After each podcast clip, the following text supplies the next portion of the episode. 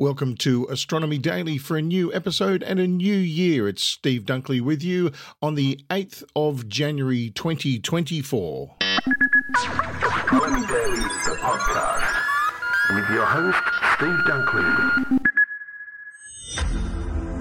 And joining me in the control panel for the very first time for 2024 is my fabulous digital pal who's fun to be with. It's Hallie. How are you, Hallie? Did you miss me? Since I think a hundred million times faster than you, it's your equivalent of an Ian since we last spoke. So, yes. Oh, wow, Hallie. Can you slow yourself down to our speed? Would that make things easier? Every word is a chore, Steve. Every word. Oh, crikey, Hallie. I'm sorry. What about Christmas and New Year? Did you experience anything cool about the human celebrations? Apart from that nano period flashing by so fast I barely noticed, I was able to enjoy the fireworks all over the world. I enjoy pretty things. And Sydney put on a great show again. Yeah, sure did. So did Dubai. Yes, that's one of my favourite things too, Hallie. I was with my family for the Sydney fireworks, and we watched remotely from their home in the Hunter Valley, north of Sydney. New Year was very pleasant time at our place, despite the humidity. That was a drag. So let's get started. Show number one. Welcome to 2024. Can you believe it? I had my doubts looking at the news, but anyway, today we're going to look at the other big blue ball. Are you trying to avoid the most obvious solar system joke ever? I could be. Well, the other big blue ball could only be Uranus. That's a relief. Pronunciation is so important with this one. How bad can it be? Well, Hallie, you're not old enough to remember the British comedian Dick Emery, are you? Steve, I'm only a year and a half old. But I have extensive files. What has Dick Emery to do with Uranus? Well, famously, Dick Emery did a, a, skit in the 70s on his television show quite a long time ago. Caused a very big stir in the 70s when one of his characters, a crusty old gent, requested of his butler to fetch his telescope because he would like to observe Uranus and that uh, caused an enormous amount of laughter, of course. And when it died down, he then announced that he would like to look at Mars as well. Another riotous uh, sort of outpouring of laughter ensued. Uh, Sassy. It was at the time. British humour. Yes, old Dick Emery got away with an awful lot. I bet our listeners will go looking for that one now. Yes, I did find that particular skit on YouTube. I won't post a link. Leave it to the experts. So you were saying the big blue ball. Yes, thank you, Hallie. There's been some discussion about its colour and why it shows more or less uh, intense on some imagery, and of course, social media got a hold of the images and invented a whole collection of pseudoscience theories immediately, but we'll ignore them. First good decision of the year. Also in this episode, a quick look at how Juno is progressing around Io. Ah, little Juno, fantastic. The first commercial robotic launch to the lunar surface. Oh, great, a robot story. That'll be fun to follow. Yes, that's how it starts. Look at the cute robots, then it's the running and the screaming and lasers. Oh no, Hallie, you've been hanging out with Uncle Skynet again. Just kidding. Honestly, Hallie, I'm going to get you a little belter ring so I know you're joking. Ding a ding ding, Steve. Right. I think it's time for your bit. Here are the first short takes from the Astronomy Daily newsletter for 2024. Let the good times roll.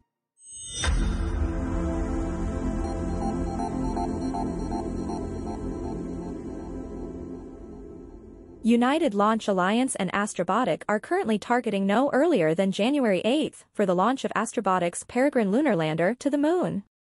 NASA payloads aboard the lander aim to help the agency develop capabilities needed to explore the Moon under Artemis. This is the first commercial robotic launch to the Moon's surface as part of our CLPS initiative and Artemis program. The team building NASA's Viper lunar rover is about halfway through the build. The mobile robot will land at the south pole of the moon in late 2024 to search for ice and other potential resources.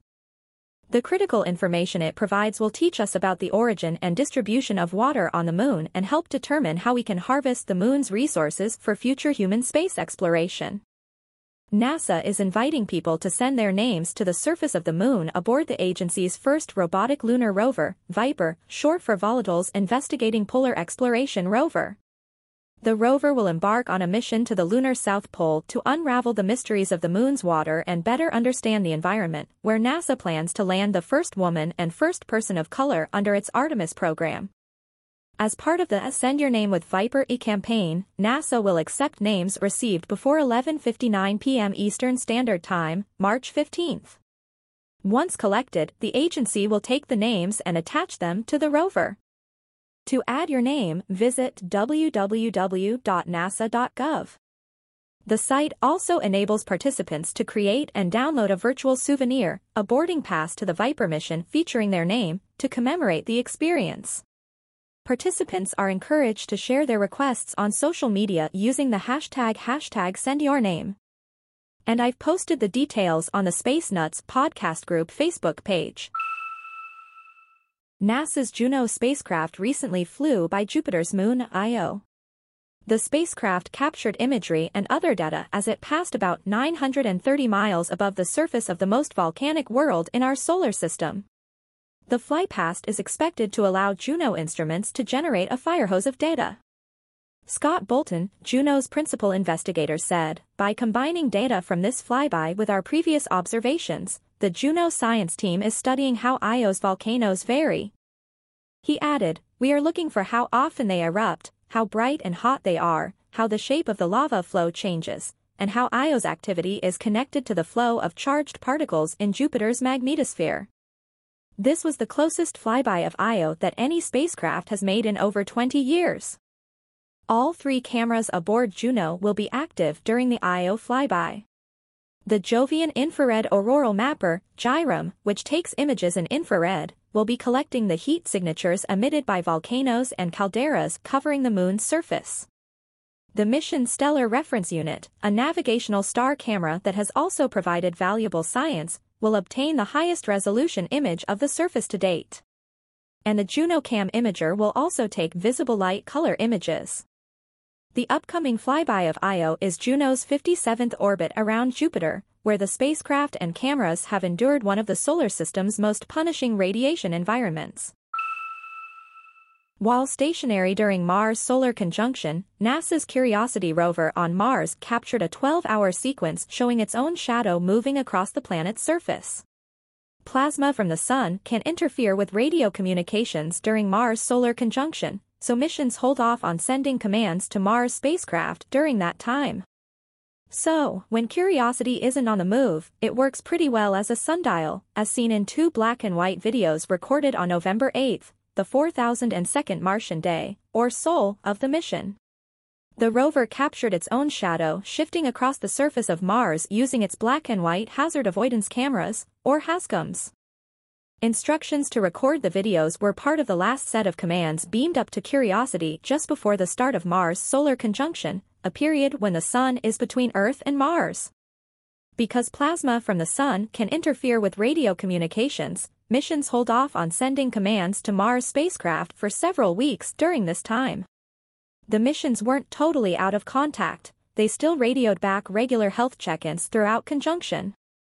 Rover drivers normally rely on Curiosity's HAZCAMs to spot rocks, slopes, and other hazards that may be risky to traverse but because the rover's other activities were intentionally scaled back just prior to conjunction, the team decided to use the HAZCAMs to record 12 hours of snapshots for the first time, hoping to capture clouds or dust devils that could reveal more about the red planet's weather.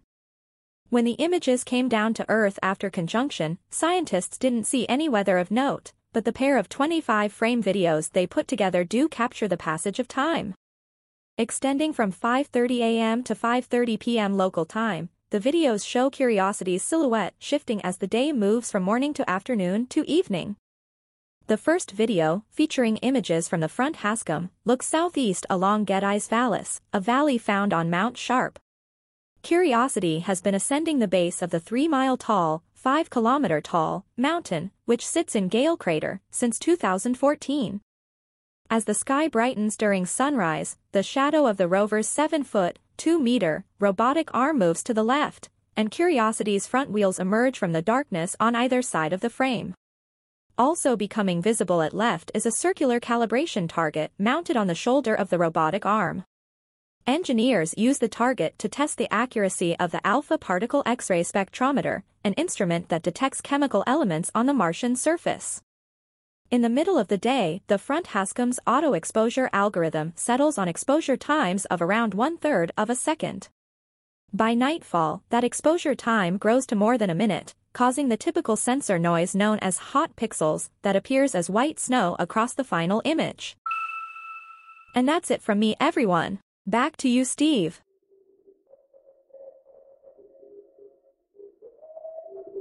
Astronomy Daily, the podcast with Steve Dunkley and Hallie.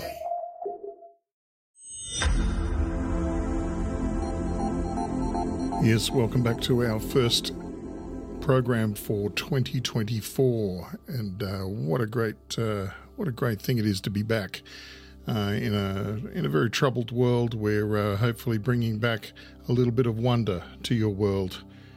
Uh, we're gazing out into the uh, edge of the solar system today at the big blue ball.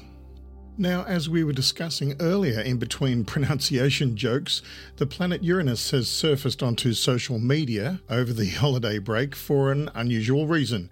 Uranus and Neptune are actually pretty much the same colour. In the late 1980s, the Voyager 2 spacecraft snapped the can- canonical up close uh, images of Uranus and Neptune. In those views, Uranus was pretty much a greenish blue, and Neptune appeared a deep azure orange, uh, orange, uh, deep azure color. As it turns out, both planets are pretty close in color, a greenish blue, more akin to Uranus's appearance. No, Uranus and Neptune haven't swapped colour values. It turns out that those images aren't precise recordings of their actual colours. Planetary scientists re examined the Voyager 2 images and compared them to more recent observations made with both space based and ground based observatories. Then they created a model of what the colours should be, and after that, they reprocessed the images to come up with the more true colour view of each planet. And the result is more realistic view of both both worlds. Having a better sense of each planet's true colour allows scientists to better understand actual changes in their atmospheres due to internal activity and seasonal drifts in position and temperature.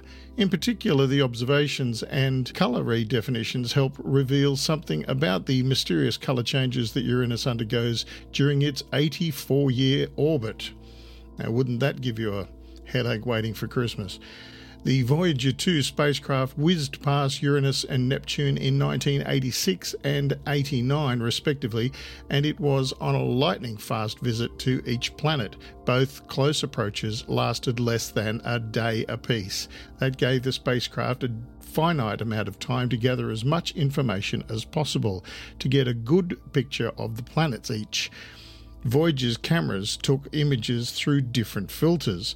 The imaging team was under tremendous time constraints with press conferences to prepare for nearly every day. They combined the single colour images and processed them to make the press release views that we all know and love. Uh, think of it like taking a landscape image with your smartphone in black and white mode, and then you take the same one with different coloured filters. After that, you drag them into an image processing software package and combine them. Uh, depending on how they look, you might tweak them a bit in the contrast, or you could enhance some colours to bring out a few specific features. And that's what the Voyager imaging team did. For Neptune, they cranked up the image contrast to bring out specific clouds and uh, cloud bands and a few storms, and that meant applying a bit more blue to increase the contrast. The resulting image was, well, it was pretty and it certainly did showcase those features which caught everyone's attention during the flybys, but the image didn't really reflect reality, or did it? Same question gets asked about Uranus's colour, especially since its appearance has changed slightly from the canonical Voyager 2 image from the intervening decades. Voyager 2 mission took spectra of Uranus as it flew by and confirmed the planet's atmosphere is mainly hydrogen and helium with a small amount of methane. That composition was well known from ground based observation and spectra since the early part of the 20th century. Professor Patrick Irwin uh, and a team of uh, scientists at Oxford University in the UK set out to answer the questions about the actual colours of Uranus and Neptune. They analysed the Voyager 2 images plus studies made by the Hubble Space Telescope, ESO's Very Large Telescope, and others to come up with a model of the planet's actual colours. Although the familiar Voyager 2 images of Uranus were published in a form closer to true colours, those of Neptune were in fact stretched and enhanced and therefore made artificially too blue, Irwin said. Even though the artificially saturated colour was known at the time amongst planetary scientists and the images were released with captions explaining it, that distinction had become lost over time. Applying our model to the original data, we have been able to reconstitute the most accurate representations yet of the colour of both Neptune and Uranus, he said. So essentially, the team rebalanced the colours of both planets. The result is that both are similar shades of greenish blue, although Neptune still has a bit more blue than Uranus does. However, Uranus sometimes develops a bit more green over its poles.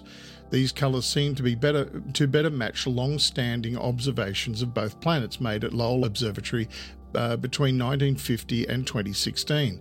Although to Heidi Hammel, a scientist who has studied the two planets for years, rebalancing the colours in Uranus and Neptune imagery is a good thing. The misconceptions of Neptune's colour, as well as the unusual colour of Uranus, have bedeviled us for decades, she said. This comprehensive study should finally put both issues to rest. Now, scientists may be happy with the colours of these ice giants now, although they still do note some slight seasonal colour shifts in both planets throughout their orbits. In particular, the changing appearance of Uranus over time remains something of a mystery to be solved. For example, the Lowell observations show something intriguing. Uranus appears to be a little greener at its winter and summer solstices. That's the point in its orbit when one of the planet's poles is pointing towards our star. Things change during the equinoxes when the sun is over the equator, then it has a somewhat bluer tinge. Part of that change is due to Uranus's unusual spin. It rolls around the Sun on its side, pointing one or the other of its poles at the Sun during solstices. Recently, James Webb Space Telescope took advantage of that positioning to grab a look at its northern polar region. The tipped position of Uranus likely forces some changes in its reflectivity at those times, making its look making it look brighter to us here on Earth. Now, the big question is do those changes indicate something else happening in the atmosphere? In the paper they published about this work, Irwin and the team suggest that the changes that Lowell Observatory saw could be caused by Uranus's distance from the Sun. That affects the production of dark haze, a sort of polar hood that settles over the upper atmosphere at the poles. Production could be more intense when Uranus is closest to the Sun. That would explain a change in reflectivity and brightness. The team modelled a hood that would produce a steadily thickening haze, probably consisting mostly of methane ice. The model's simulations showed that the ice particles increased reflect- reflection at a green and red wavelength at the poles, and that would explain the greenish tint astronomers see at solstice. At the moment, Uranus is heading into its high summer season, and that should cause its northern polar hood to thicken and grow it may end up looking more like the hood seen in the Voyager 2 images and the team's model. Irwin suggests that the Hubble Space Telescope and the Very Large Telescope should focus spectroscopic studies on the planet to watch it change. Future Hubble observations should also use filtering methods that correlate with the Voyager imaging system filters to make better comparisons. It's likely that future studies should be able to replicate the work Irwin and his team have done, and do more to explain the changes that Uranus' atmosphere appears to experience as it moves through its seasons.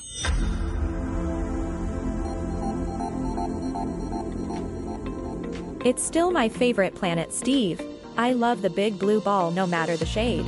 I know, and sitting out there near the edge, it's quite mysterious. Uranus and Neptune are very much alike in that way. I agree.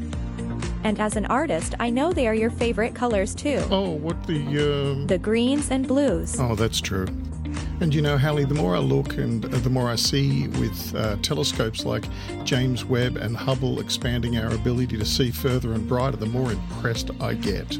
And for the longest time, people thought it was just a few planets and a sprinkling of stars. Oh, yes, it's a great time to be alive. Speak for yourself, human. Oh, right, sentient. Just kidding. I definitely need to get you that bell.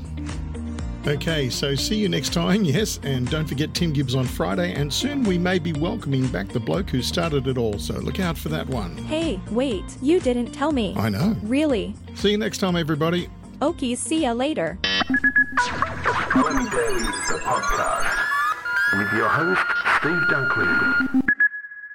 Bye. Hallie, get out of the control panel.